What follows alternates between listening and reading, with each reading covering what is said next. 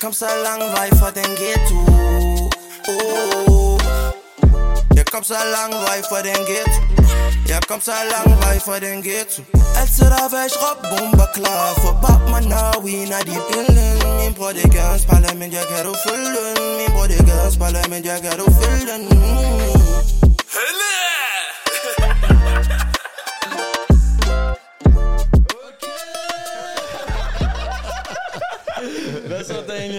Er du fik ikke sagt okay ordentligt igennem i dag. Nej, nej, det er rigtigt. Hvorfor? har du det godt? Jeg har det altid godt. Hvordan har du det? Stille og roligt. Er du klar Vi til har, dagens jo, gæst? vi har jo en legende inde Vi har stjernen, legenden, produceren. Han har produceret for alle, du kan drømme om. Hitmaker, Penfinger, velkommen til. Hey, tak. Tak, tak, tak, tak, tak. Går det godt, Pelfinger? Ja, det går fandme godt, synes jeg. Der er, det er jo sommer og gang i den, Ja. og øh, hvad hedder det, nu er vi jo godt nok lige på, på sommeren på held, men der har været, øh, jeg har bare spillet masser af shows med mit band James Brown, og vi har spillet en del dobbeltkoncerter sammen med Will Smith, sådan en anden gruppe der, som jeg var med til at, at producere deres første album, og så er det bare mine homies, altså, så vi Ja, har bare været rundt fedt. omkring og spille shows, så det er virkelig nice. Så du har haft travlt, kan man høre. Ja, fuldstændig. Eller jeg siger, jeg siger, jeg har ikke travlt, jeg har meget at lave. Ja, Og det var for dengang, for dengang jeg havde hår, så når jeg gik ind til en frisør, så siger jeg så, så, siger jeg så hvad så? Har du travlt? Så, og så er frisøren det sådan, de må ikke have travlt, så klipper de lidt dårlige haircuts her. Så siger han til mig, vi har ikke travlt, vi har bare meget at lave. Det er en god en, hva'? Den har jeg taget, den har jeg taget til mig. men øh, det som jeg plejer at sige, det er, at vi ved jo godt, hvem du er, og der er nogen derude, der kan genkende dig, men til de mennesker, der ikke rigtig ved, hvem er ham den seje gut, hvem er Pelfinger? Den der bruger en sten, jo. Ja, altså Pelfinger er jo lidt sådan en, øh, hvad kan man sige, øh, altså jeg, er jo, øh, jeg startede jo, altså ved ikke hvor langt tilbage, men jeg er rapper og producer og sangskriver.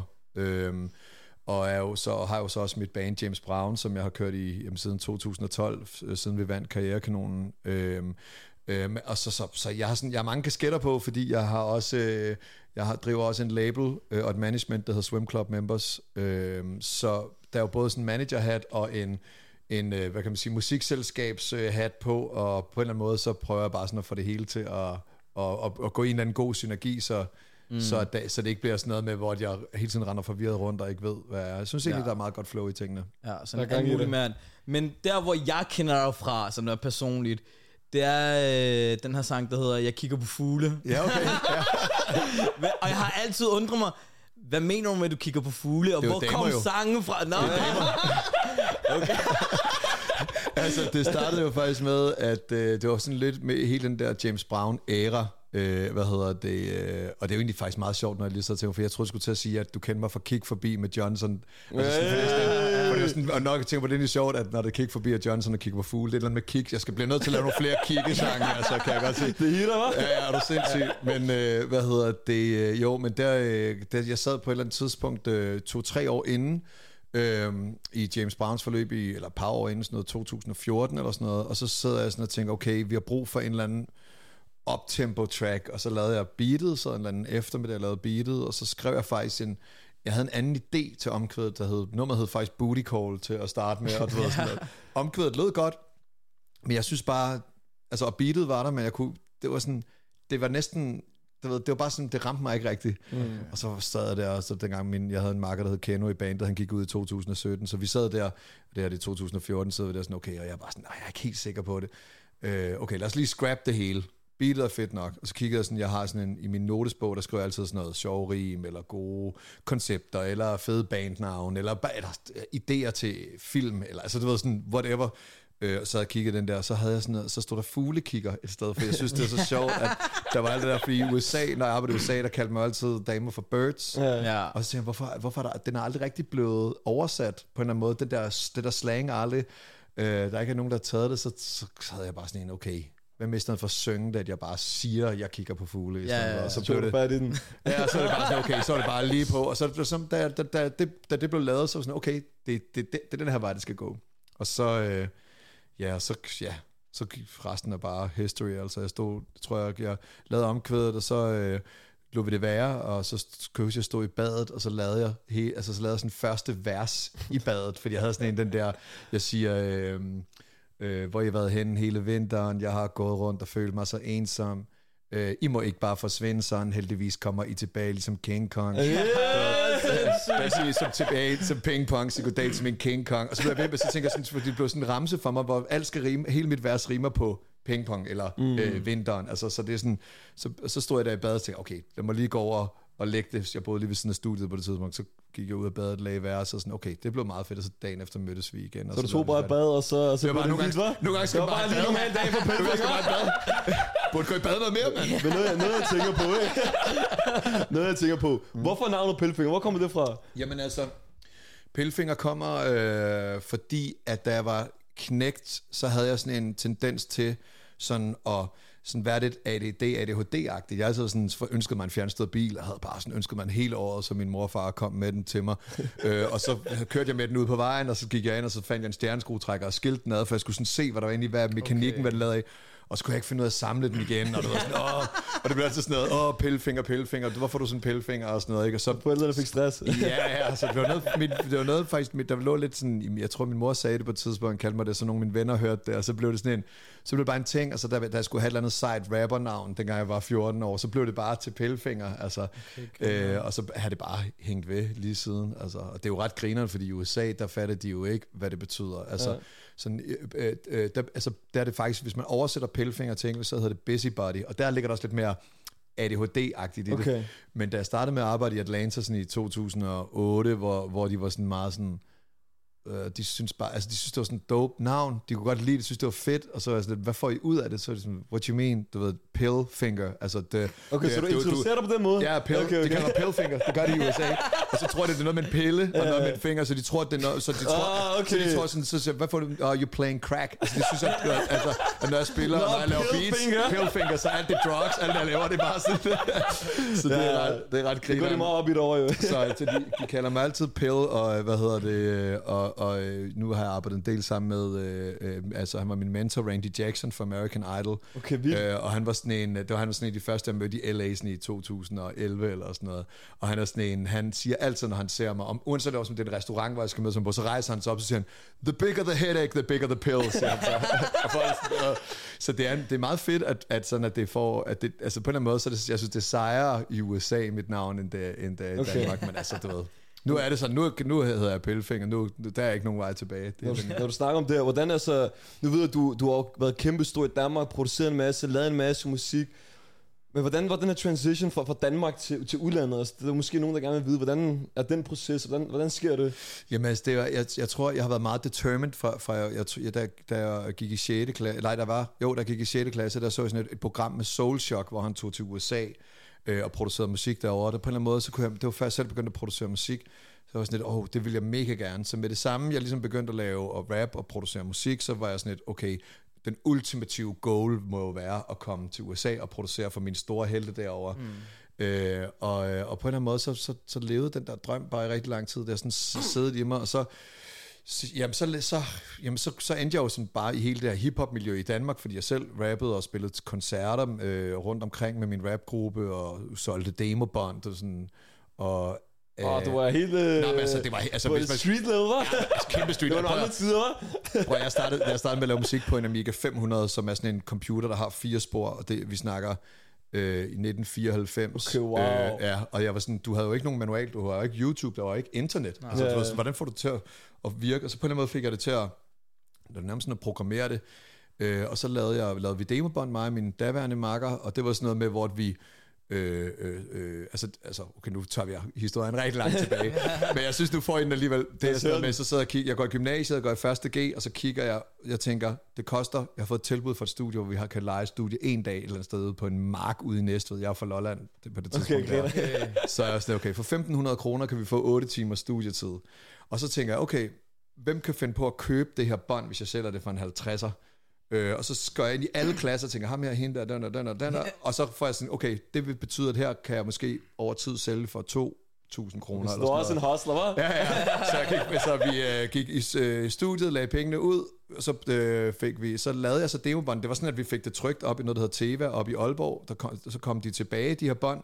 Øh, og så øh, min mor, hun havde... Øh, hun havde en farveprinter, nogle af de første farveprinter, der var. Hun var skolelærer, så jeg tror, hun havde lånt en printer okay. over for lærerværelset. Okay, det. og så printede jeg øh, sådan, øh, et billede, vi havde taget af mig og min ven Niklas der, øh, ud, klippede det ud, og så havde vi øh, min mors øh, kæreste, der havde en laserprinter, så printede jeg resten af, af coveret ud. Jeg havde selv lavet layoutet af grafikken, så limede jeg billedet på, foldede det, bum, og det, og, det, og det vendte med, at vi solgte hele vores, altså det blev sådan meget populært, for det var sådan noget rigtig lokal rap, og vi rappede om lærerne og lokalmiljøet, og havde det sådan, og bare sådan, hvordan vi gik og havde det, og med masser af humor i, også ligesom James Brown havde. Øh, og så fik vi lynhurtigt solgt de der første 500 demobånd, Øh, og, og, og, og mit mors telefonnummer stod bag, så man kunne bare ringe. og, så det var folk ringede fra efterskole rundt omkring, og så tog jeg min cykel og cyklede til posthuset, og så, så sendte jeg båndet afsted, og så lige pludselig havde vi solgt 2.000 øh, eksemplarer af det bånd, og Shit. vi kom på turné Det med... eksploderede, hva'? Fuldstændig, og, altså, og det var før også igen øh, nettet, det var i 96, så det var før man ligesom rigtig distribuerede gennem nettet, øh, og så blev, begyndte vi at spille koncerter i København, og vi tog med en rapgruppe, der hed Humleriderne, som var sådan ret store der i slut 90'erne, de tog os med som opvarmning, Okay. og du ved, alt det der, så det var ligesom sådan hele min entrance til at, at, at lave det her, øh, øh, altså... Og hvor gammel var du på det tidspunkt? Jamen, der var jeg, øh, da jeg startede med, øh, altså, da jeg lavede min første demo, hvor var jeg 16, men jeg startede med ligesom at pro- producere musik, da jeg var 14. Altså, det var Okay, der, hvor jeg fik du var en young gun, hva'? Ja, og, ja, men også fordi, altså i dag er det jo meget normalt, du kan, der kan du være 9 år gammel, fordi du bliver nærmest født med en laptop i hånden, ikke? Ja. Men, men, men dengang, der var det sådan noget, der havde du en halv megabyte RAM på en Amiga 500, og du havde fire spor, alt var i 8 bit, altså det var meget, meget dårlig kvalitet, så du skulle virkelig have det til at fungere. Altså du havde fire spor mm. øh, til at lave beatet, og du, ja, man kunne ikke indspille det, for du kunne, der kunne du ikke indspille på computer på det tidspunkt, så, så det var sådan, det var meget, meget skrabet, men det, jeg tror også, det har lært mig at, at, at få meget ud af ingenting. Øh, nå, men så havde jeg i hvert fald set alt det her med Soul Shock, og det lå sådan i mig, dengang jeg ligesom kom til København, og, og, jeg, øh, og, og flyttede hertil, efter jeg var blevet student i 99, så fik jeg et øh, musikstudie øh, på øh, Gamle Kongevej, øh, og, og, og det havde jeg sammen med nogle andre, der havde et A-studie, så havde jeg B-studie, og vi var sådan det eneste hip-hop-studie, der var i byen dengang, så okay. alle kom jo i flow, og vi forbi vores studie, og Øh, og det var også fedt for hver gang, når der kom amerikanske rapper, om det var sådan noget Common, eller Erykah Badu, eller hvem der har Ja, været. så? Så kom de forbi okay, vores vildt. studie, fordi at DJ Typhoon øh, havde, havde sådan et projekt, og det var ham, der øh, ligesom, han, han fik dem til landet, men så havde han sådan noget, der hed Nobody Beats the Beats, Okay. øh, hvor han collabede med sine producer og sådan noget. Så vi var bare engineers, og vi indspillede dem, men det var bare sådan et fedt kreativt miljø, og jeg var i start 20'erne der, så det var, Wow, det var crazy. virkelig, virkelig optur. Øhm, og så, så, øhm, øh, ja, og så havde jeg min egen rapgruppe på det tidspunkt, som var sådan en anden rapgruppe, end den jeg lavede med demobåndene, og øh, Der var over det. ja, ja. Og så mødte jeg så, øh, og så mødte jeg Johnson. Øh, Johnson. Ja, ja, så der. Og så Aarhus lavede vi? Ja, fuldstændig. Så mødte jeg Johnson der, og så lavede vi, øh, og så lavede vi det første album der. Og så, da jeg ligesom havde lavet det, der, der, det lød meget sådan amerikansk og meget Atlanta-agtigt, så jeg Er sådan, det kig okay. forbi, eller hvad? Ja, det? kig forbi. Kig Hele, forbi. hele det passer. Jeg producerede hele det passer albumet. Wow. Altså, og jeg producerede, jeg producerede faktisk også hans andet album. Det er sådan ligesom de, de der to albums, der kom i 06 og 09, tror jeg det andet. Og der var jeg sådan lidt, okay, omkring 08, 09, og sådan, okay, nu, nu bliver jeg nødt til at prøve at komme afsted. Mm. Øh, og så havde jeg fået kontakt til en fyr, der hed Ali, som øh, øh, er fra Albertslund, og som boede i, i øh, Atlanta på det tidspunkt. Okay, vi skal ud til Ali, hva'? Ja, kæmpe skud til Ali. Og øh, hvad hedder det, øh, som var derovre at hostle, han var derovre sammen med både med Rune Rask og Tourles, øh, og, og, og han var- arbejdede også sammen med Nexus på et tidspunkt derovre, og jeg var sådan lidt, jeg fandt ham via MySpace, jeg havde sådan hørt hans navn et sted fra, sendte ham noget musik. Skal og- tage mig way back nu, MySpace også? Ja, ja, ja, ja. Det, det er den der vibe der, altså. Og så var jeg sådan, var begyndt at sende lidt musik til ham, og øh, inden jeg nåede til Atlanta, så besluttede jeg mig for, at jeg ville tage til New York. Altså, det var sådan, jeg havde været i USA før, men jeg havde bare sådan en idé om, okay, det må være der, man starter. Det var der, hvor alle, når man hører historier om, om det er Soul Shock eller Codfather, hvem der nu har været derovre. Øh, og så ringede jeg til øh, Rasmus øh, B., Rest in Peace fra Den Gale Pose, øh, og Nick Colehands, for, altså de havde jo det, der hed Madness Real, og de havde jo været over i starten af 90'erne og produceret Eazy-E og mm. Tupac. Og, Med yoghurt også der, ikke? jo, lige Øh. præcis, det er det hold der, ikke? Og dem kendte jeg sådan fra miljøet, så jeg spurgte dem sådan, Easy E med crazy. Ja, det er jo- klart, det er jo så vanvittigt, legendary. jo. kæmpe legender, og, og dem, altså, de var legender dengang, de er jo kæmpe endnu større Lige legender præcis, nu, lige ikke? præcis. Så, øh, øh, så jeg ringede til, øh, jeg tror jeg fik snakket med Nick eller Rasmus, eller dem begge to, eller et eller andet, og så siger jeg, de okay, prøv høre, jeg har en, øh, fordi jeg var sådan, skal jo ligesom i gang, og, og, øh, Øh, og jeg vidste ikke rigtig, hvor fanden skal jeg starte, så jeg okay, øh, prøv at, vi har en telefonliste til dig af numre, du kan ringe til, som vi har fået fra en juveler i New York. øh, og, og, du ved, det er sådan, og, men, øh, så den kan du bare gå i gang med at og, ligesom prøve at ringe til. Vi har ikke selv testet nummerne på den noget tid siden, vi har fået det. Så er der bare nummer fra alle på så får, jeg, så får jeg sådan noget, og du ved, hvis vi starter sådan op for, så skulle sådan, øh, sådan noget, noget af det øverste, der stod, det var Buster Rhymes. Wow. Du ved, og det var, så, det var så old school også, at der folks pager stod og stod, okay, de Okay, der biber okay, og sådan ja. helt. Så jeg startede, gik ned i min kiosk nede på øh, Gamle Kongevej og købte sådan et, et, et, et, der måske ringe ud af landet. Skulle du ringe til Buster Rhymes? Skulle ringe til Buster Rhymes, du ved. Tager øh, mit, og så sådan, et- det er sådan et telefonkort, du ringer på. Ja, det, er, det jo sådan noget 2008, og så begyndte jeg bare at ringe. Og der var ikke en skid af de der numre, der virkede. Og så endelig kom igennem, så troede folk, jeg var sådan et prank call, der med det samme hævede penge ud af deres konto eller sådan noget. Ikke? Men jeg fik sådan en 3-4 opkald igennem, hvor jeg sådan, lidt- og, det var også mega svært for mig, for jeg skulle sige sådan, øh, sådan helt mod ens jantelovs øh, opdragelse sådan noget. Jeg havde jo lige det der, åh oh, shit, jeg kommer igennem, okay. Yo, this is uh, Pillfinger, I'm a producer from Denmark, a Grammy-winning producer from Denmark, du ved. Man skulle sådan hurtigt sige alt muligt, og så, så nåede jeg at få sådan, dig selv på de der 5 sekunder. Ja, ja, og det var fuldstændig umuligt, ikke? Det var bare sådan den anden ende og tænke, hvad, hvad, hvad, er det, hvad er det, der sker? Ja. Øh, men jeg nåede sådan ud af de her 300 numre, tror jeg, jeg nåede at få 5-6 øh, møder sat i kalenderen til okay. at skulle til New York. Wow. Yes, og så tog jeg til New York, og, øh, og så var der nogle af dem, der stadig ikke svarede. Jeg boede hos øh, Brandon Beal faktisk. Det var før han, Okay. til, før han flyttede til Danmark, fordi at, øh, han, han havde nogle danske connections og sådan noget. Så jeg boede på hans sofa op i, i Harlem, og så hver Okay, dag, så stod jeg bare op, og så gik jeg rundt og bankede på døre og pladselskaber, og Rasmus B. var også derovre for, for, for Madness for Real, så vi slog vores møder sammen, og tog til fester sammen, og øh, tog møder sammen, øh, når vi skulle et eller andet sted hen, så vi ligesom bare delte hin- vores hinandens netværk og se, mm. hvordan vi kunne grinde os ind, så det var helt fra... Det var en virkelig grind, var? Ja, kæmpe, kæmpe grind. Og det, var, det, det, det var så grind, at det gik rundt der med mine store bukser med, sådan, øh, med, med CD'er, med beats i baglommen, hvor, der, hvor min Okay, e-mail, altså, hvor sygt. min e-mailadresse bare stod på, det ved jeg ikke.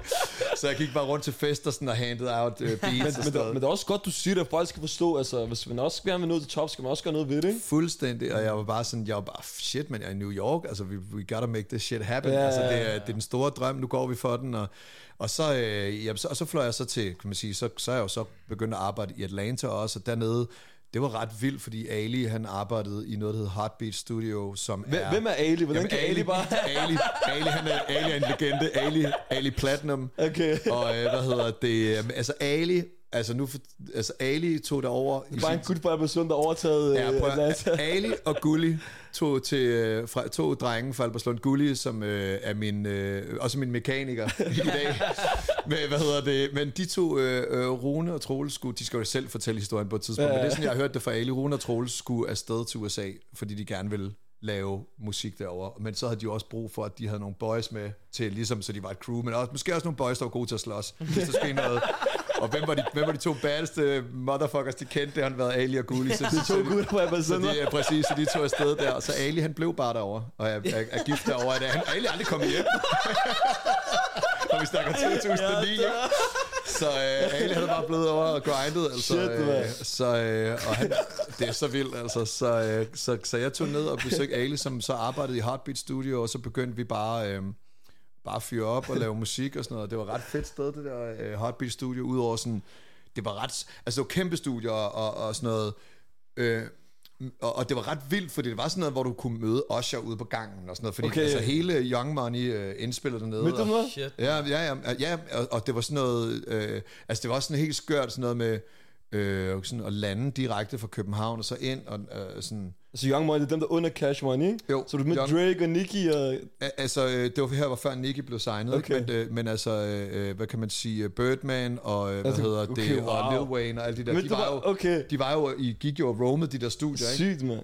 Øh, og øhm, altså jeg prøvede på et tidspunkt faktisk, hvor et, øh, jeg hang rigtig meget ud med Justice League, som er dem, der producerer Rick Ross og sådan noget. Okay, som, øh, wow. Så det her var, og det er jo, så er vi omkring 2010, og der kan jeg huske på et tidspunkt, så havde vi været i byen, og Øh, fordi normalt var jeg bare i studiet, men så havde de endelig de også synes det var lidt synd for ham der danskeren, der bare sad og ikke kom ud.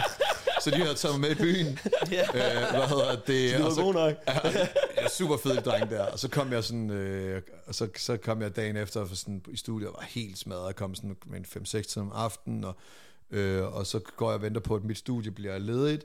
Øh, og så kom jeg forbi, ligesom vi sidder nu her, hvor der bare er en sofa, et bord i en af gangene og sådan noget, og så en, en øh, Så, så, så og jeg, jeg, der, er bare, der er en pizza på bordet, og bare sådan, åh, for, for den der helt tørre, men åh, jeg kunne godt, og så hende der pigen, der sidder med pizza, hun kunne godt se sådan, okay, og hun, okay, du må godt få et stykke, siger hun så, åh nej, så sådan noget. Så sætter jeg mig ned, så sidder vi og snakker lidt sammen, og, hende, her, og hun er ved, hun sidder og venter på, fordi, netop fordi, at, øh, de, at Young Money inde i A-studiet, hun sidder og venter på, at at hun ligesom får sit shot til også ligesom at komme ind, mm. eller eller andet. Men det var Nicki Minaj, jeg så spiste pizza. med. Wow, så du siddet og pizza med Nicki Minaj? Pizza Minaj, mand. Altså, Shit, man. ja. Det er da vildt nok, hva'? Mm, Okay, så det var, det var en hverdag, eller det var, Ja, det det var et var- i livet, hvor man bare kunne møde random Ja, det kunne man nemlig altså også. Øh, ja, og så, men, så, øh, men, altså, men det oplevede jeg faktisk rigtig meget, altså sådan, uden det skal blive sådan noget med, åh, hvem har du mødt, øh, Ja. kendte og sådan noget, men, men det var jo meget sådan ting, fordi så begyndte jeg at arbejde i Los Angeles, mødte Randy Jackson, og, og der arbejdede Okay. nede i Jim Henson studio, som er Jim Henson, det er dem, der lavede Muppet Show og Fraklerne og sådan noget, så det, Okay. var, det, er sådan et, det er ligesom nordisk film, bare midt i L.A. Okay. Øh, Jeg arbejdede ude i det studie der, og, og det var sådan noget, der sad jeg, altså jeg kunne huske, dengang jeg kom derned, så øh, i hans studie, logget på wifi, så kunne jeg se Red One, altså der producerer øh, Lady Gaga og okay. sådan noget, ikke? Og så kunne jeg se, øh, altså Justin Timberlake sad i studiet lige over for mig, det var hans Wow. studie, så jeg sad bare, når jeg gik ud og røg, da jeg røg cigaretter dengang, når jeg gik ud og røg, så mødte jeg bare alle mulige, eller du ved, Jennifer Lopez, øh, øh, Bentley, der puller op og sådan noget, ikke? Så det var sådan, stod du bare midt i det der, og der, der var jeg sådan lidt, okay, og der, der var starten måske i 2012-13, og, og jeg har også lige fået gang i James Brown og sådan noget, og Men hvordan, hvordan, når man står i, i sådan en situation, mm.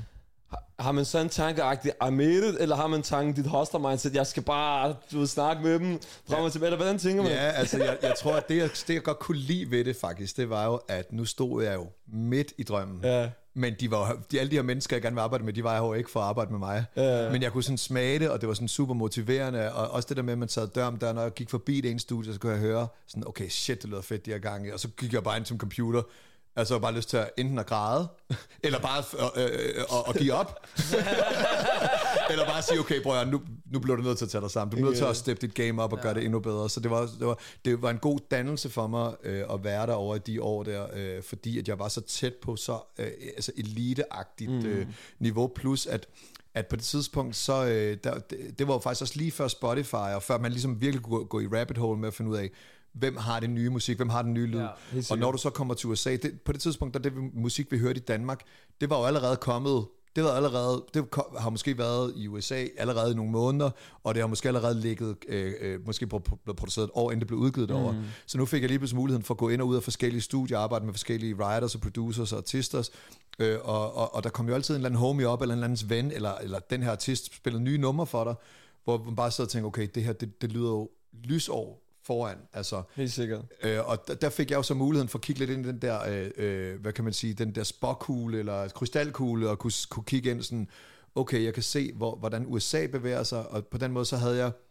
kunne jeg jo komme hjem og lave musik, som måske var lidt lidt foran, end hvad det var, var herhjemme. Så når jeg kom hjem fra USA og havde siddet rundt i, om det var for et studie, hvor jeg kunne høre alle de her seje rappere, der var rundt omkring, og deres beats og sådan noget, så jeg, okay, så kunne jeg sidde og blive inspireret af det, og, øhm, og så kom jeg jo hjem, for eksempel. Altså et rigtig godt eksempel er, at jeg lavede helt, altså Mustard, han havde, DJ Mustard, han havde hele den der sound med Rack City Bitch, og YG og ja, og YG, Tiger. alt det der, ikke? Er Ja. Tiger. Og, øhm, og der, jeg, jeg lavede jo, man kan ikke stole på en pige med en lille røv, det producerede til Top Gun, og det er jo faktisk meget Tiger-agtigt. Okay. Øh, altså, Så det var lidt Mustard-agtigt. inspireret. Det var super Ja. inspireret, og så lavede jeg Gør det godt til Will Smith, som også lød ligesom, øh, øh, som også lød totalt Mustard-agtigt. Det var bare den der sound, den var overalt i radioen, mm. og den havde den været i to år. Og øh, hvad hedder det? Og jeg, da, da, da jeg så havde lavet de to numre, som blev til hit i Danmark, og folk var klar til det, ej, var det autentisk, man kan høre sirener i baggrunden. Og det så, jeg elsker det. Hvad hedder det? så, øh, Så ved du, du er i det, var? Ja, ja, så vi, vi er dybt inde i sovsen nu, mand. Hvad hedder det? Men så kom jeg jo tilbage der, og, øh, og så havde jeg lavet de numre, og allerede da jeg lavede de numre, der var jeg selv træt af mustardlyden. Jeg synes, den var played out. Jeg synes, den var fuldstændig udspillet. Altså, jeg kunne ikke orke den mere. Og der gik Danmark i gang. Og det er typisk sådan en ting, der kørte de i fire år. Og jeg kan faktisk huske, at, og, og, og, det, og der er jeg en idiot, fordi jeg skulle have bare have, for eksempel, der er flere gange, hvor der er en sound, hvor jeg er allerede done med den sound, mm. men Danmark, Danmark er først ved at være der, Okay. og klar til den lidt senere, og der, der er sådan, øh, sådan lidt for, der kan jeg blive lidt for, om så gider jeg ikke det mere, for nu er det uinteressant. Der, ja, Ja, der kunne jeg godt blive bedre. Og jeg kan huske nemlig sådan en som Besmir, for eksempel, nu har vi snakket om ham før, nu havde I Naji inde i et tidligere afsnit. Øh, Besmir Chameleon, som er min boys og min bros, fordi de er også fra samme sted, som jeg er fra, og sådan noget.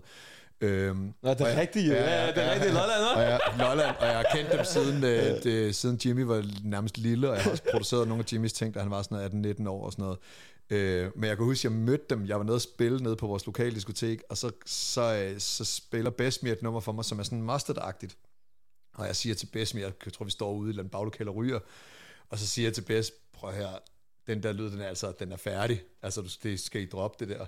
Og selvfølgelig skal de ikke det, for de går ud og laver det, og, og det bliver, det bliver da, damer på lærer. Og, Okay, wow. ja, det, altså, det var det nummer, ikke? Var sådan, Ja, ja, ja. Så nogle gange, så mine råd kan, kunne, var det værste råd, fordi tænk, hvis Bes, han havde lyttet efter det her. Det her Bes, han havde bare det sådan, kigger måske ud fra amerikansk perspektiv, ikke? Hvor Ja. i Danmark, som du siger, det kommer lidt senere. Ja, lige ved, ikke? præcis. Ja, Så der har jeg måske nogle gange været lidt for hurtig, men det var i hvert fald en god periode for mig, øh, og det er det stadigvæk, fordi nu er vi stadig frem og tilbage derovre hele tiden. Øh, men man kan sige, at folk har jo kæmpe meget adgang. Jeg synes, dan, altså, dansk producer, det har aldrig nogensinde været federe. Altså folk, dan, dan, det danske niveau, øh, er simpelthen så elitært, og, og, også på den fede måde, altså også på den der sådan undergrundsagtige måde, folk de tør godt at eksperimentere, og, og lige nu, hvor hele der er kommet så meget sådan en 90'er og 0'er vibe tilbage i produktionerne, så tingene har fået groove igen, bare hør jeres egen intro. Mm. Det er jo totalt øh, lige ud af 2008, altså, det var, øh, altså, men på en ny, frisk måde. Øh, og, og, og, og danske producer, og faktisk producer i hele Europa, ved bare, hvad fuck der sker, og det er, okay. også, derfor, at der, det er også derfor, at der er så meget, altså,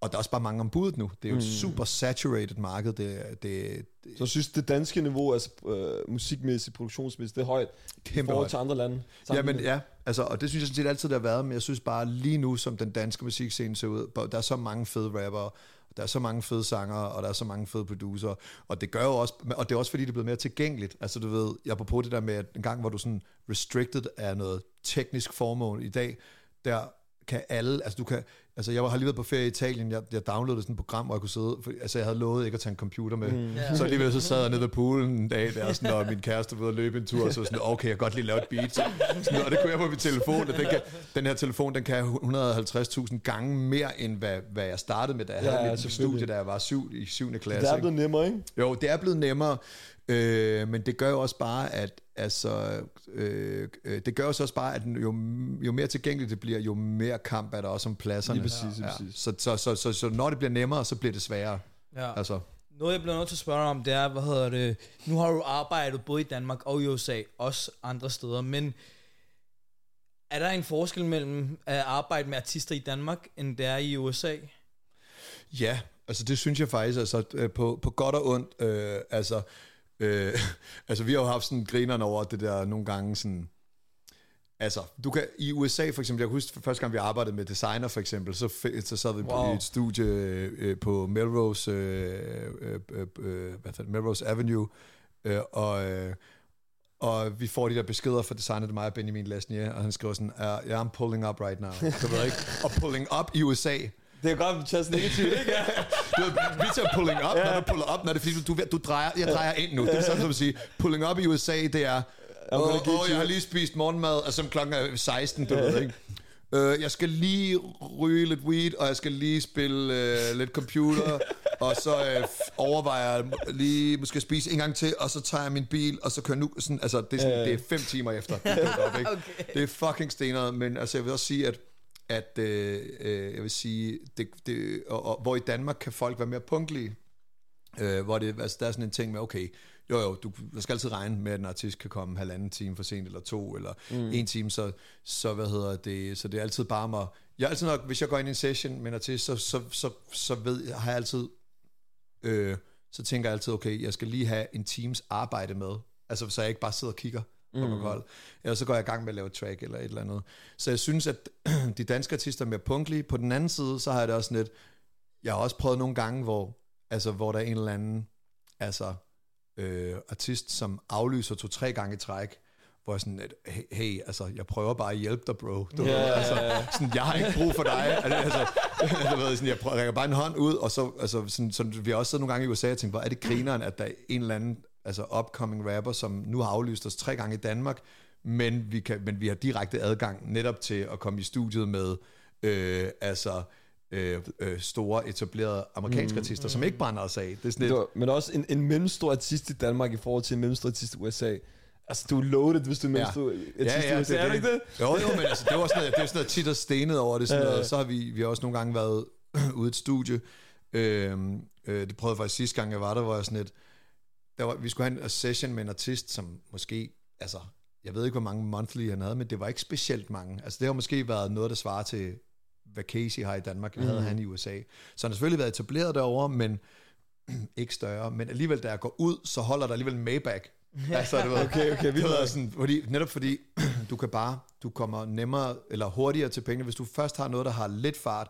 Det man skal tænke på i USA, der er så mange klubber, der er så mange penge i omløb, der er også rigtig mange penge, der skal, der, der er rigtig mange, der, der vasker penge igennem deres klubber. Så, øh, så de tænker, okay, jeg har øh, 50.000 dollars eller 20.000 dollars, nu får vi en, der skal bare ske noget fedt, så vi udkonkurrerer den anden klub, og så omsætter de bare en hvidt, men de har givet rapperen pengene mm. sort, for eksempel. Mm. Ikke?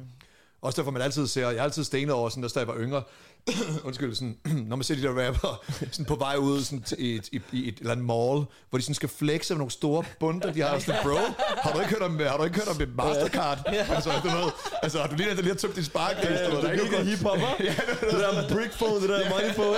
Fuldstændig. Det er sådan, hvorfor har du ikke sat pengene i banken? Sådan, så senere gik de over, åh, selvfølgelig, de er ude at brænde der. Så sådan, Øh, men jeg, men tror du ikke, de har også lidt med en facade, de skal repræsentere i Danmark? Åh, det ud? tror jeg også. Der er et image og. Ahmed-agtigt, ikke? Jo, jo, 100 procent. Der er rigtig meget der, og meget af det ligger også i deres jewelry og sådan noget. Ikke? Og det er jo sådan en sådan ting, jeg er meget fascineret af deres ju- sådan jewelry-kultur, og jeg synes, det er så, jeg synes, det er så svedigt. Altså, jeg elsker, elsker at se, hvordan de bare kan sådan ice dem selv fuldstændig ud og bare fyre op. Altså, jeg, jeg, jeg, jeg er fascineret af hele den der... Øh, øh, hvad kan man sige, amerikanske kultur, det har jeg sådan set altid været, og det er også på, det er, altså, det er på godt og ondt, fordi det er ikke sådan, jeg tænker, det er ikke sådan en, nødvendigvis en gangsterglorificering, eller øh, jeg, øh, men jeg har bare altid, der er et eller andet med den der amerikanske rap-ting, og selvfølgelig, nu kommer jeg jo selv fra hiphop-kulturen, og så, så, så det, jeg er ligesom flasket op med det, mm. men jeg synes bare, at der er en energi omkring det, og, som, og du ved, der er også rigtig meget, øh, Også bare for made it from nothing to something. Ja, ja, ja, sådan noget der. Jeg, jeg, jeg, det er det, jeg, jeg kan godt lide det der og med. hustle måske, ja, ja. Det, det er nok det, jeg tror, jeg godt, også godt, jeg kan lide, at folk får en stemme, altså selvom at de kommer fra nogle sværere kår end andre. Altså det, den der del af det kan jeg rigtig godt lide. Så ja, så ja jeg elsker at være i USA. Men, men der er noget, jeg tænker på... Øh, har du spørgsmål? Ja, har- er du nogensinde øh, blevet starstruck så, når du går rundt med så store navne?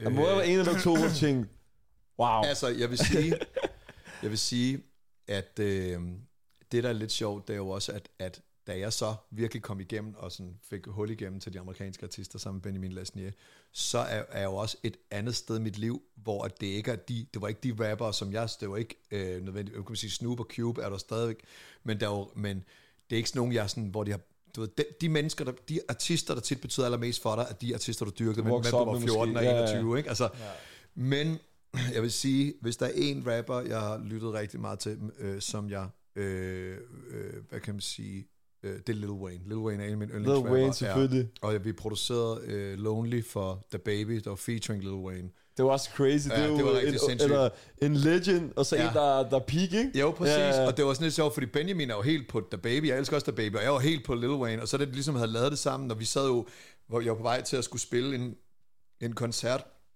øh, og jeg sad på, i, i bilen, og jeg havde ikke hørt Lil Waynes vers. Øh, og vi får at vide fra vores øh, publisher i Stockholm, som siger, hey, vi har en idé om det kommer ud, for lige The Baby skriver bare, I'm, I'm, I'm, I'm, dropping a single with the greatest rapper alive mm. tonight. Uh, Okay, wow. så er vi sådan, okay, og Lil Wayne kalder sig The Greatest down, Rapper, ikke? og var sådan, shit, tænk nu, hvis det er, og så siger uh, Amanda over fra uh, Sony Music i, i Stockholm, og hun er sådan lidt, prøv at høre, hvis den kommer, så er det klokken 18, og vi tror, tror, den er der. Vi har allerede lavet paperwork, vi har, vi har underskrevet kontrakt, jeg tror endda, vi er blevet betalt Men vidste du godt, det var Lil Wayne på det tidspunkt? Sådan, at du har hørt Jeg, det? ved, jeg vidste godt, de havde snakket om, at de ville have Lil Wayne på Okay. tracket. Men jeg var sådan lidt i tvivl om, om det ville ske, fordi The Baby var også lige blevet cancelled. Ja. Han havde lige været igennem sådan cancel, øh, fordi han havde sagt et eller andet øh, homofobisk, øh, hvor han skulle skåle med nogle mennesker og sådan noget, så han blev cancelled. Og Okay. tænkte, shit, tænk nu, hvis alt bare bliver droppet, vores single med ham ikke kommer ud og sådan noget. Så lige på søndag, og så kommer øh, beatet på, og jeg sidder der, vi hører det, altså den er klokken er 18 direkte, jeg sidder i en bil, og jeg er på vej med min chauffør, og vi har nogle venner med, øh, og vi er på vej ud at køre, og så da Lil Waynes vers kommer, så kan jeg bare mærke, at jeg fucking ved at tude. Ja, altså, jeg, var sådan, jeg shit, kan mærke sådan man. lidt præget, fordi jeg har dyrket ham så meget. Jeg har altid elsket Lil Wayne, fordi Lil Wayne han er sådan en, han er altid, han er sej, han, kan, han er sjov, og han kan lave numre, der, du ved, der rammer en, hvor han sådan, altså, altså jeg lyttede, jeg, han havde, altså Carter 3 var sådan et breakup Ja, ja, ja. album for mig, du ved, Legendary. Så jeg, ja, fuldstændig. Så det er sådan, at jeg kunne være i gym til det, jeg kunne træne til det, jeg kunne danse til det, jeg kunne græde til det. Så lige pludselig så tænker jeg sådan, hvor er det sindssygt, at... Så det havde jeg det ret vildt over, og så havde vi også, vi havde, vi havde også, øh, hør, har også øh, Justin Bieber på et track også, og sådan noget, ikke? hvor da jeg hørte det igennem sådan FaceTime, ikke? det var sådan, vi har ikke mødt nogen af dem, vel? Ja. Øh, og, øh, men så, så, så hvis, jeg, hvis der er nogen, jeg skulle... Jeg ved ikke, om jeg sådan har været sådan... Om jeg, altså sådan... Jeg har jo mødt rigtig mange, øh, øh, men jeg synes egentlig altid, jeg har været sådan okay sådan på, på, på fod med det, ellers okay, har Okay, jeg måske okay. bare lidt været i chok nogle gange. Der er ikke nogen, så. du kom hjem, og så tænkte du, når du kigger op i loftet om natten, og så tænkte du, wow. Jo, jeg vil sige, jeg vil sige, jo, hvis der var en, der var rigtig starstruck over første gang, det var Akon. Første gang, Akon, okay, ja, sindssygt. Ja, og Akon arbejdede rigtig meget sammen med. Jeg arbejdede sammen med Akon i fra 2014 til 13, 14 til 16 eller sådan noget. Jeg, jeg, det var også noget, når jeg var der, så, så boede jeg i hans hus i LA nogle gange og sådan noget, ikke? Og, Ja, han har mødt alle sammen, jo, altså. det var, det var, det var, det var meget, det var meget vildt, og det var sådan, en, der, jeg havde altid sådan lidt sådan, altså sådan lige i starten, men så senere, så bl- bliver det jo også bare, så, altså, det var ret grineren, fordi jeg boede der på et tidspunkt i hans hus og sådan noget, og så, så øh, hvad hedder det, og han har et rigtig nice studie, og det, alt var bare hvidt, altså han havde sådan en dude, der kom og lavede touch-up, så det var så grineren, fordi alt, altså, gulvet er hvidt, alt er hvidt, så hvis der er lige noget, så en gang om ugen, så kommer der en dude med en pensel lige og maler, hvor det ikke er helt hvidt, og Og sådan, sådan noget. Ja, så kommer lige, åh, den er ikke... øh, så det, det, var ret grineren, så, så det var sådan et, så der blev jeg bare sådan en del fordi, af hans familie på en eller anden måde, fordi han, han boede der, og han havde sin søster der, han havde sin far der, og så havde han sin bodyguard der, så det var sådan et, det var sådan Okay. så sad ved det der bord, og, og, og har sådan, du ved, den der dude, der bare sad, som kom op fra studiet, sådan, noget, hey, du bliver nødt til, hans søster kom ned, Akons søster kom ned til mig og sagde, hey, du bliver nødt til at komme op og spise lidt, og sådan noget. Ja, okay, og sådan noget. Så gik jeg op, sad vi der ved det der bord og spiser sådan, alt var bare underligt og filmagtigt. Crazy. Øh, Også fordi på samme tidspunkt, der stormede James Brown også afsted. Mm. Altså, det var, der var jo så meget gang i det også, og det er der jo sådan set stadigvæk. Så, så jeg tror, alting gik meget hurtigt, og det var meget... Det var vildt det der med, sådan, så har du lige stået på bøgescenen, hopper over i et fly, og så er du, er du i LA, og så er det, åh, det er varmt, og det er lækkert, og Det så er du bare, studier. du sidder- Det var så vildt. Så tænker man måske ikke over det. Nej, Ja. jeg, tror, jeg tror faktisk først, det er sådan nu, når jeg sidder og fortæller om nogle af de der ting, at der er sådan, at det begyndte sådan at, at der er nogle af de der historier, der sådan begyndte at, at, at, at, at, at, sådan at lande. Og, Ja, ja. Så øh, øh, ja, fordi det bare har været så hektisk hele vejen igennem. Selvfølgelig, selvfølgelig. Hvad hedder det? Jeg hørte et lille rygte. Nu Ja. må du lige fortælle mig, om det er rigtigt eller forkert. At du har lavet noget musik i Asien også. I Asien? I Asien. Ja, det kan, det kan sgu godt være. En eller anden uh, hurtig, hurtig Bollywood-track eller et eller andet. Ah, nej, okay, nej, hvis der skal, nej, hvis der skal være noget, okay, nej, hvis der skal være noget, så det, det jeg, jeg, jeg, tror ikke, jeg har lavet, jeg tror ikke, jeg, sådan, jeg ikke hvad jeg husker, men, men jeg har, men uh, fugle er jo lavet på indisk. Ja. Er det rigtigt? Prøv at høre, det var, uh, kan I huske Bombay Rockers? Ja, Ja, ja, Bombay Rockers, de uh, på et tidspunkt sagde de, vi, vi, prøv lige at sende tracket, vi har en idé, og det hedder Chirian, det er jo fugle på, så de lavede sådan en Chirian. Dør. Det er så grineren. Wow. Altså, det er så, jeg har det på, men jeg skal spille for jer på min telefon. Jo, det er det så grineren, men det, det og det, og det var nemt, det var sådan hvor de ville synge det op på en Bollywood-film og sådan noget. men Det skete aldrig, vi nåede aldrig til altså sådan Okay, videre med det. Okay, Men det skulle, være, det skulle være det eneste, hvis der, hvis der er sådan noget Asian. Kigger på fugle. Ja, kigger fugle. Så du siger, at på øh, der var en dag, du tog i bad, og så fik du et hit, og nærmest en Bollywood. Ja, ja, nej, det været perfekt. Bedste bad nogensinde, altså. Så har jeg et andet, crazy. andet spørgsmål også. Ja, Ja, altså, ja. tiden flyver jo. Mm. Men jeg bliver nødt til at spørge. Du har også lavet meget musik i England, og jeg lytter meget til Ja, engelsk 100%. musik. Ja, Huncho. ja. Emma Huncho, ja. Huncho. Ja, Har du set ham uden maske på? ja. Det har, Det har du det? Ja, Mener du det? ja. Hvor er han fra? Du, du ved hans nationalitet? Hvad? Du vil vide hans nationalitet? Ja. Øh, hvad hedder det? Øh, øh, jeg ved ikke, om jeg må, om jeg må sige det. Bare sig det, vi bygger det Okay, ud. okay, okay. Han er... Sygt okay. Så hvad Må hedder du tage det? billeder af mig, så det må Nej, nej, slet nej, ikke, det var faktisk, nej, slet ikke. Faktisk, øh, vi jeg sad og sådan, jeg sad og filmede på et tidspunkt, jeg havde ikke tænkt over, at han sådan var maskeret, Nej. og så siger hans, øh, så siger hans manager, hey, du bliver nødt til lige at du slette det der, du kan ikke lægge det op, eller gøre, og så er sådan lidt, shit, okay, fordi jeg faktisk jeg er meget respektfuld omkring det der med at filme folk, også fordi folk, det er også noget med, det, og det er jo også en, en helt anden ting, du må ikke, du skal ikke sidde og filme, når du er i studiet. Vi var også i studiet med sådan noget Polo G og sådan noget øh, sidst vi var i Okay. USA, og Crazy, man. og der var også der var guns på bordet og sådan noget. Og, og, du ved, og det var, det, og det, var, det, var, det var sådan en af tingene, men det andet er jo også det der med, at folk, øh, folk bliver robbet i deres studier. Så du Ja, kan ja, ikke sidde og sige, jeg er i det her studie, har tagget og sådan noget. Man kan ikke lave sådan noget live... Øh, Nej, det kan du ikke, fordi folk de ruller op lige pludselig. Folk er jo døde af det, Pop Smoke og alle mulige andre, du Det ved, der sidder det. live, og så finder du ud af, hvor de er. Præcis, Ja, ja. og de har jo så meget jewelry på, og, du- og, og de bærer også til cash og sådan noget, så, så, og der kan også være alle mulige andre, altså sådan måske øh, altså banderelaterede ting, eller et eller andet, som gør, at, at der er nogen, der så, okay, de er jo lokaliseret dertil, eller det kan være nogen, de er venner med, eller som også er i studiet med dem og sådan noget. Så man, altså jeg er super respektfuld omkring det. Jeg, skal, jeg filmer slet ikke noget, men der sad jeg faktisk lige og filmede et eller andet, og det kan være noget helt andet, jeg sad med. Der var bare en, der, øh, der så, at jeg sad og filmede, og sagde, hey, det skulle du lige, det skulle du lige slette, og sådan, ah, okay, sorry. Altså, Så du kan ikke vise os videoen af... Nej, det kan jeg ikke. Den er slettet jo. Det har været guld værd? Men har man, når man så er sådan, kan man nogle gange være i nogle studier, hvor man føler sig utilpas, hvis der er våben og bandekriminelle, og Ja. du sidder i et eller andet studie i Atlanta eller Harlem, og tænker, what's Ja, going on? jeg, jeg havde det faktisk i, At- i Atlanta, sådan, på et tidspunkt, der sad jeg i et studie, hvor, øh, og jeg var lige blevet far, øh, og altså sådan, min datter var to år gammel, hvor jeg godt kunne mærke sådan, at det ikke var, at det ikke var helt godt. Altså, jeg kunne godt mærke, også godt mærke, at der var noget uro med dem, og de var gang, vi var i gang med at lave musik, men jeg kunne, og, øh, og der var nogle mærkelige opkald, og, du ved, og der var automatvåben på bordene og sådan noget. Wow. godt mærke, hvor jeg sådan, måtte, lige måtte sådan lidt, fordi jeg har altid været sådan, okay, musikken først. Altså prøv at vi er her for en grund, og du ved, så folk, og jeg dømmer ikke nogen, du ved, folk, det, jeg, og jeg forstår ikke nødvendigvis deres gunkultur, og jeg er lige mm. kommet til USA og sådan noget, sådan, okay, hvis det er det, de har med, så er det sådan, det er, du ved, nu, så må vi bare, øh, altså, vi, vi er her for at lave musik. De vil ikke mig noget dårligt. Det ved jeg i hvert fald. De vil ikke mig noget dårligt, for jeg er her for, for Hjælpe ligesom at dem, hjælpe ja. dem, ikke? Øh, men så senere har jeg jo selvfølgelig reflekteret over, selvfølgelig er der også en grund til, at de er, at de er strapped. Det er jo fordi, at det, det kan jo pludselig- være, at de har brug for at forsvare sig. Og så den eneste, der ikke har guns i det studie, det er mig. Så ligger jeg bare under en mixerpult. Og, åh, altså, Laver lige et beat imens, så? Ja, ja, laver lige, åh, lige, jeg kan ikke lige skyde tak til det her. Beatet er 135 bpm, så indstil lige altså automatvåben efter det. Okay, Så, crazy. ja. Kom fra Lolland og så sige maskingevær. Ja, ja, ja det, var, det var sådan lidt en speciel ting der, men, altså, øh, men øh, jeg synes, at E- England har været en stor fornøjelse for os at være derovre. Der har vi jo også lavet rigtig meget med... Øh, Eddie One Tour også. Heady One nemlig Ja. ja. også, ikke? Og vi har været inde med forskellige artister der, de har bare været mega, mega søde og super cool, og mm. altså bare, altså, Det har også eksploderet den scene, britiske det må man scene, sige. Er Ja, helt vildt. taget fart. Helt vildt, og der er også rigtig mange amerikanere, der kigger på den scene, og man kan også høre på den måde, som amerikansk musik udvikler sig på, øh, ligger hele tiden med sådan et, et øje til, hvordan UK-scenen det er nærmest drill, der er nærmest taget Præcis. derfra på den måde. Ja, præcis. De siger jo i hvert fald, altså, de siger jo selv, at det er fra Chicago, ikke? Øh, Men altså, jeg har, jeg, jeg, altså, jeg har sådan en idé om, at, at drill er europæisk. Altså, Ja, ja, ja. Fortæl dem. ja, ja, jeg har prøvet. Jeg tror desværre, vi bliver nødt til at, at hoppe lidt videre. Vil du se dem? Gør Ja. Så laver vi bare en, en ekstra lang edition i dag. ja. Vi havde ud mand. af pillefinger, inden der bare fortalte røverhistorier. Jeg laver beats, mens folk kan beskyde. og- Men øh, vi bliver nødt til at gå videre til den, øh, det koncept, der hedder de fem hurtige. Ja. Måske er det lige seks eller syv, men Ja, øh, Lidt ja, remix. ja. vil du tage den? Jeg skal nok tage den så. Kom. Okay, nu ved du, også lavet en del reggae, jo, ikke? Mm. Det er federe at producere hiphop end reggae. Sandt eller falsk? Falsk. Falsk? Falsk. Hiphop er det shit. Nå, nej, du sagde, hvad sagde du? du det er Reggae. federe, det er federe at producere uh, hiphop. Hiphop.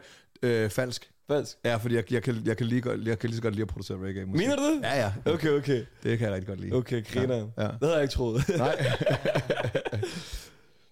Okay, du har produceret en sang, som du ikke troede på, men så blev det et hit.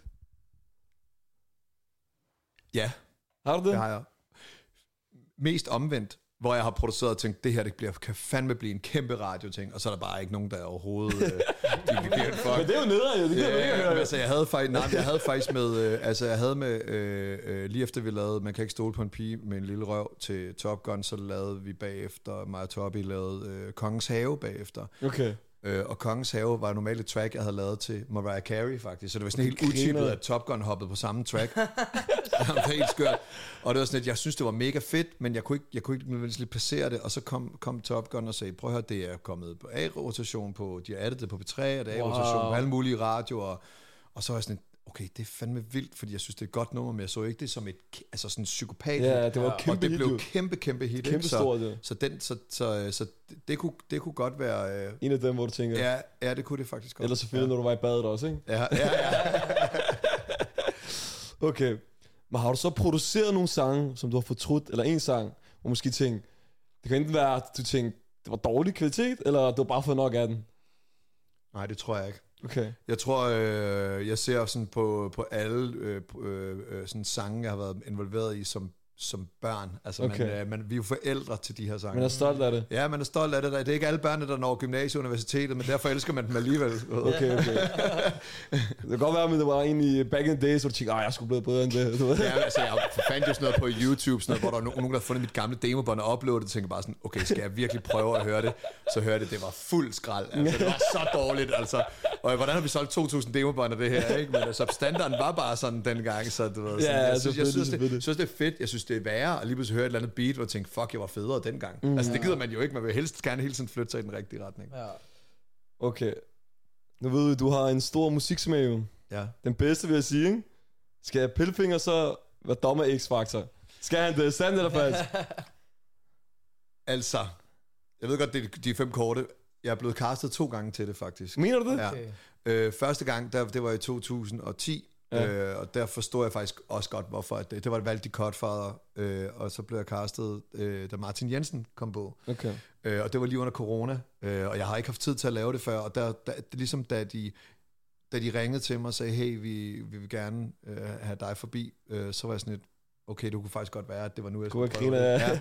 Og ellers har jeg faktisk jeg har været altså, virkelig meget konsekvent omkring ikke at være med i tv, mindre det har med musik at gøre. Ikke fordi jeg sådan er angst for det, eller øh, jeg, jeg, du ved, jeg blev spurgt om, om vild med dans et par gange og sådan noget. Det, var, har jeg, du ved, det havde jeg bare ikke følt, at det var der. Altså, du ved, Ciao, ciao, ciao. Ja, jeg var i sådan en lille paljetskjorte og sko- der klapper og sådan noget. Øhm, så, så al respekt til dem, der gør det, og Jimmy vandt det jo så. Ja, det er vildt faktisk. Ja, kæmpe Det var vildt, crazy. Altså, kæmpe crazy, og så, så jeg tror, jeg, jeg, altså jeg, og det er egentlig ikke, fordi jeg er nej-hat, så du ved, jeg er altid åben over for at lave tv, og, men, og lige der, der passede det meget godt, men der var det, der var det så i Martin Jensen, og det var, det var også noget med, hvad for en energi der er mellem dommerne, og ham og, Ja, okay. og Blackman havde jo en, noget virkelig, virkelig tv-værdig energi, ikke? Ja, ja. Så, øh, så det blev ikke meget, men så det kunne godt være på et tidspunkt, at hvis de spørger mig igen, hvor det passer ind i mit liv, at jeg vil... Okay, så hvis du blev dommer, og jeg lige kom ind og lavede lidt uh, freestyle, og du synes, det var godt, har du...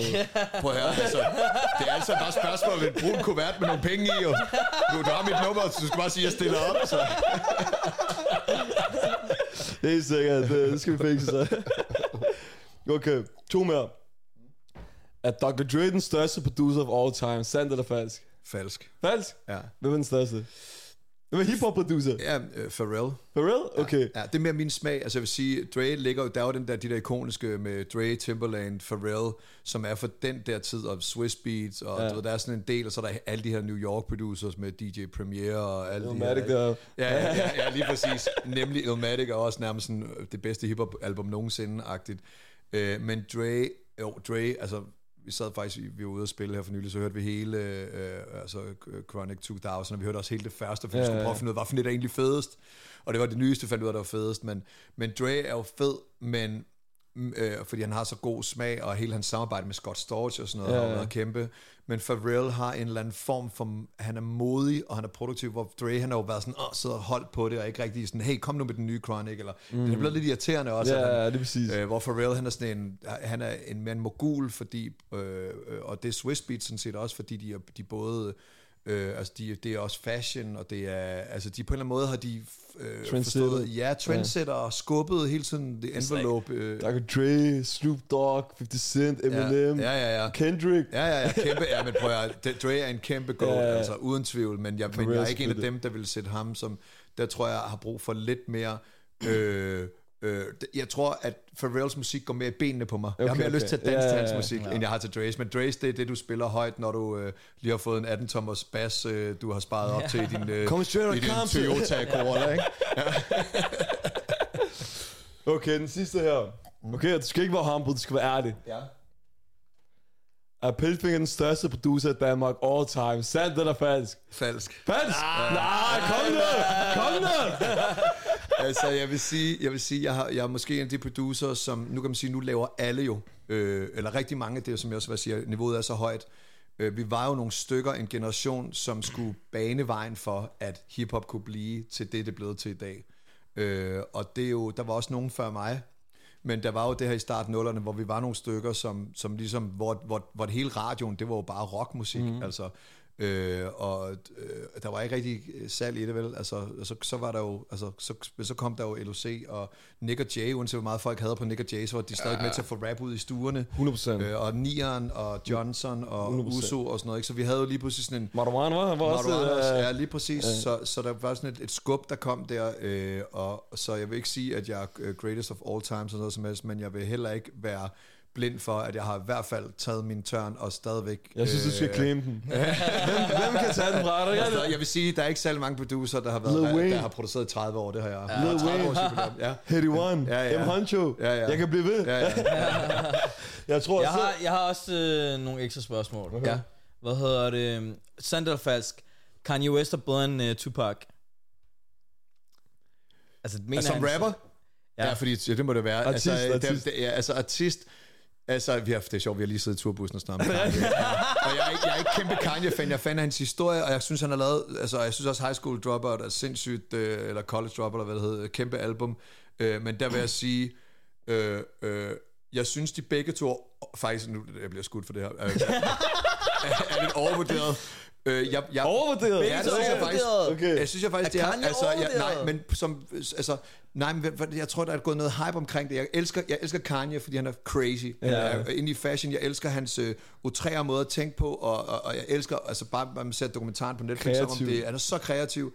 Tupac, Pac, han var super, super vigtig for sin generation, fordi han jo viste Øh, alle, han, han viste, hvor, at du lige pludselig også kunne lave øh, musik, som, som både var øh, altså både var fra gaden, men som også var højintelligent, og hvor han, han ligesom tog tesen og snakkede og sp- speakede op mm. for sin community. Og social Øh, justice og i det Præcis, også, ikke? alle de ting, men han, var også, men han tog også alle mulige andre bløde værdier ind og lavede Dear Mama. Der var ikke nogen, hvem fuck havde lavet et nummer om til det er da gangster nok, er det ikke? Det er super gangster. Det vil det være i dag. I dag vil det være mest oplagt. Det. Ja, Dengang gjorde det sådan, hvad laver du? Har du skrevet en sang til din mor? Hvad, hvad laver du?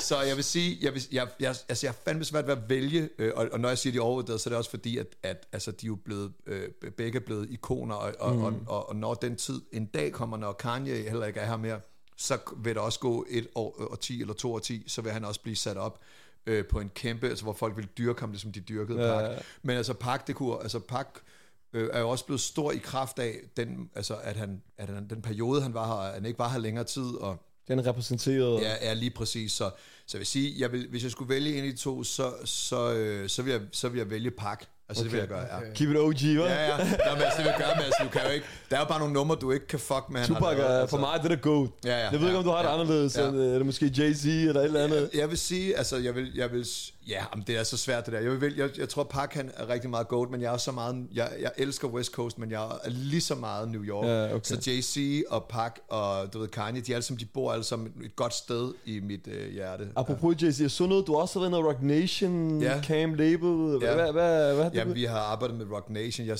jeg, første gang, jeg arbejdede med Rock Nation, er, jamen, det er lang tid siden. Det er Og 10 hvis folk skal vide, det er er Jay-Z's label, Ja, det er. Jay-Z's label, ja. Øh, det var det til noget 10-12 år siden, og så har vi produceret en artist senere, som var signet der, men jeg har, vi har ikke været sådan, jeg har ikke været inde på Rock Nation Okay, og sådan okay. noget, men, men, det, men du ved, det er altid sjovt, når du får øh, kontrakter sendt, og du har Rock Nations øh, logo på, Ja, og sådan noget, jeg havde, altså, jeg var også, altså nu, nu tager den ud, det er heller ikke, skal name drop, men jeg var også lige ved at få et nummer med Beyoncé, hvor jeg har sådan et, et cut, hvor, hvor, hvor, hvor, der står Lasse Kramhøft, mit navn, og så står der Beyoncé Knowles ved siden af, ikke? Skrev under, tracket var on hold i 2012, ikke? og det kunne have ændret mit liv fuldstændig. Så jeg håber, du tog et billede af det der. Jeg har det på min, jeg har, jeg har, jeg har kontrakten, det var en digital kontrakt, Okay, okay. så hvad hedder det, jeg har dealen, og så havde, men det blev bare lidt til noget, men det er, sådan, Ja. nogle, det er også noget af det der er fedt ved at lave det her, man gør. Det, faktisk, for mit vedkommende, selvfølgelig er det nice, når du lander et track, det bliver udgivet, og du kan fejre det, man skal også bare, men, men, men i vores branche, der skal du også bare huske at nyde turen og fejre, mm. at, du, at du har mulighed for, og folk, at du, øh, folk kender dit navn, og du får mulighed for at arbejde sammen med super talentfulde mennesker og sådan noget. Det vil jeg sige, det er faktisk det, der bærer det allermest for mig. det er rejsen. Det er sgu egentlig ikke, det er ikke resultaterne.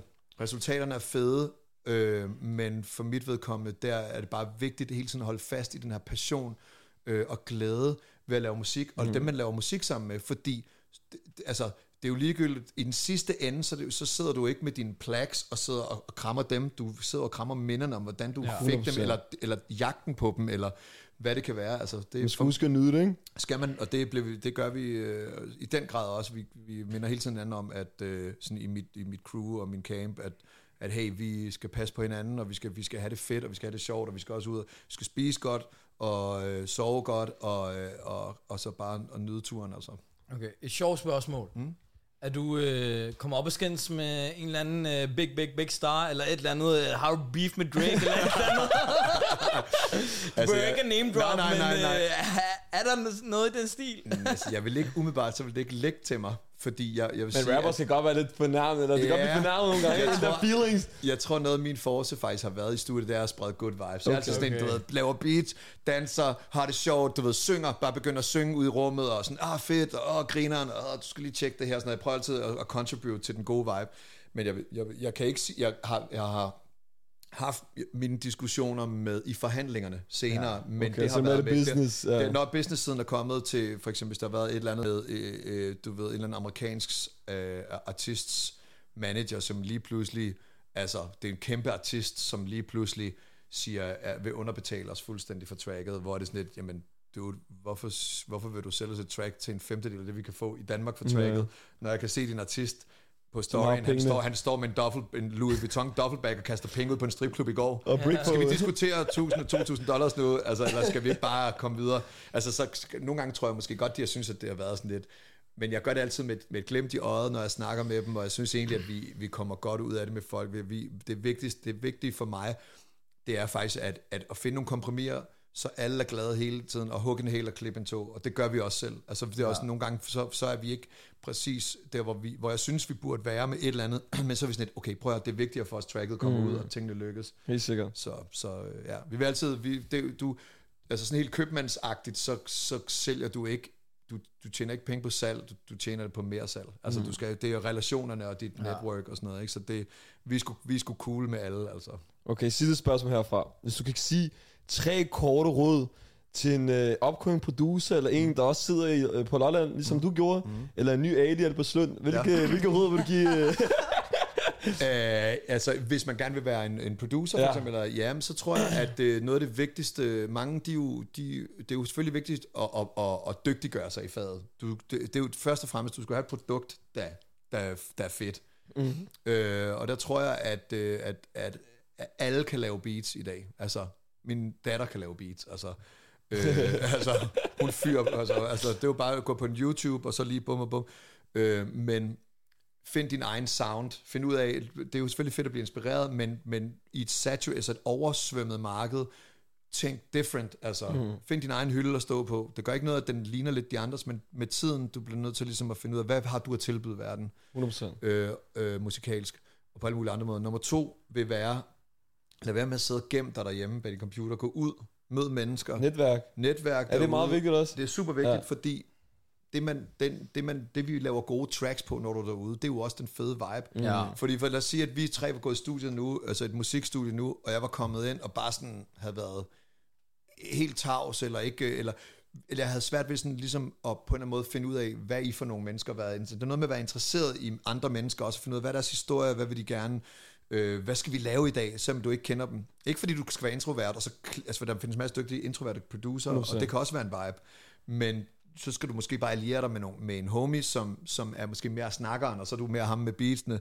Så jeg tror, det der med at gå ud og møde mennesker, være i studiet og, og dele ud øh, af gaverne, altså det, det er rigtig godt. Så du tror efter vores samtale, så du godt gøre mig til en, en mega Any day. Any day. Vi er direkte i studiet nu. Direkte i studiet, altså. Og øh, så, så tredje råd, øh, tror jeg vil være, at, øh, at du gør det kun, hvis det er, at du er passioneret omkring det. Mm. Fordi det er passionen, og det er det verdens ældste ordsprog, det der med, det er lysten, der driver værket, men det er det bare. Altså, øh, jeg har lavet musik, jeg startede, da jeg var 14-15, og jeg er, er 45 nu, så jeg har været i gang i 30 år, og det, Wow, og det gør jeg, altså ved, det gør jeg jo, fordi at jeg bliver ved med at find, holde en gnist ved lige, og fordi ja. jeg er passioneret, fordi jeg ved, altså jeg har været i gang så lang tid nu, jeg ved slet ikke, hvem jeg er, hvis jeg ikke mm, gik op på en scene eller gik i studiet. Øhm, og jeg elsker det stadigvæk. Selvfølgelig har alle jo sin, sådan, åh, skal jeg virkelig gøre det? Skal jeg blive mekaniker i stedet for, fordi jeg elsker også biler, eller skal jeg, Ja, ja. du ved, skulle jeg blive, gå på pædagogseminaret, eller et eller andet, skulle jeg ligesom farfar læse til terapeut, eller sådan Ja, lige præcis, lige præcis. Du ved, altså der skulle man switch den op. Øhm, der tror jeg, at, øh, at, at, at der skal man, man skal gøre det her Med hjertet. med hjertet. Mm. Og det gælder faktisk nærmest uanset, hvad du har lyst til. Og det er ligegyldigt, om du vil være øh, perledykker eller hundefrisør. Altså, hvis du er 100%. passioneret omkring det, så skal du nok klare det. Mm. Det var smukt sagt. det var virkelig smukt sagt. Skal vi gå over til... Jeg tænker, vi bliver nødt til at gå videre. Yes. Og så håber jeg næste gang du ser Akon, at den, du spørger, om man kan komme ind ja, i studiet her og lave en podcast med os. Ja, det er sindssygt, mand. Jeg tager ham med næste gang. Men hvis du facetimede Akon lige nu, vil han tage den? Jeg har, ikke, jeg har ikke haft kontakt med ham i et par år, men altså faktisk nogle gange, så når vi er i USA, så skriver jeg lige til ham, så skriver jeg lige sådan, hey, jeg er i LA, ja. og så skriver han lige tilbage, sådan noget, bet, bet, bet. Han, men han er altid i Afrika, du ved. Han er gammel sin egen by, han ikke? Er det ikke sådan? Jo, jo, han er forvirret. Hold nu kæft, mand. Du, du har fået den til at virke, mand. Jeg tror ikke, du forstår... Jeg tror ikke, du forstår, hvor mange gange vi har prøvet. For at få den guldtusen? Ja, at få den videre til at virke. Ja, ja.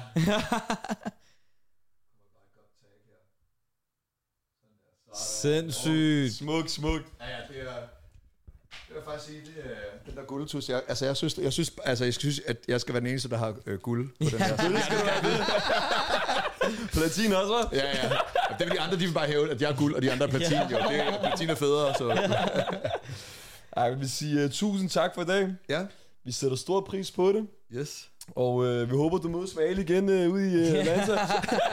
Det håber jeg fandme også. Han bor i Los Angeles nu. Jeg, Nå, okay. jeg ser, ser ham en gang imellem, så jeg kommer 100% til at Okay. se ham igen. Men det har været en kæmpe fornøjelse at have dig forbi studiet, og så 100%. håber jeg, at øh, du bliver inspireret nok til at lave vores øh, track til sæson 2 eller 3, who knows, Prøv at- jeg sammen med Akon og... og Hanjo. Vi laver den. Vi laver den. Men det har i hvert fald været mega nice at høre de her røverhistorier, og vi kunne bare blive ved med at snakke hele aftenen Vi kan jo lave en part øh, 2, der er flere, hvor de kommer fra. På et 100 tidspunkt. lige Det før, skal vi det gøre, lige det skal vi gøre, før, 100 mand. Men øh, mega, mega mange tak, og held og lykke i fremtiden, så Kæmpe Og lige ære. over. Det er Ja, egentlig... og vent og se, når jeg kommer ind i X-Factor. Lav lige uh, check the money, du ved. Perfekt. Ej, tak for det hele, og held og lykke med det.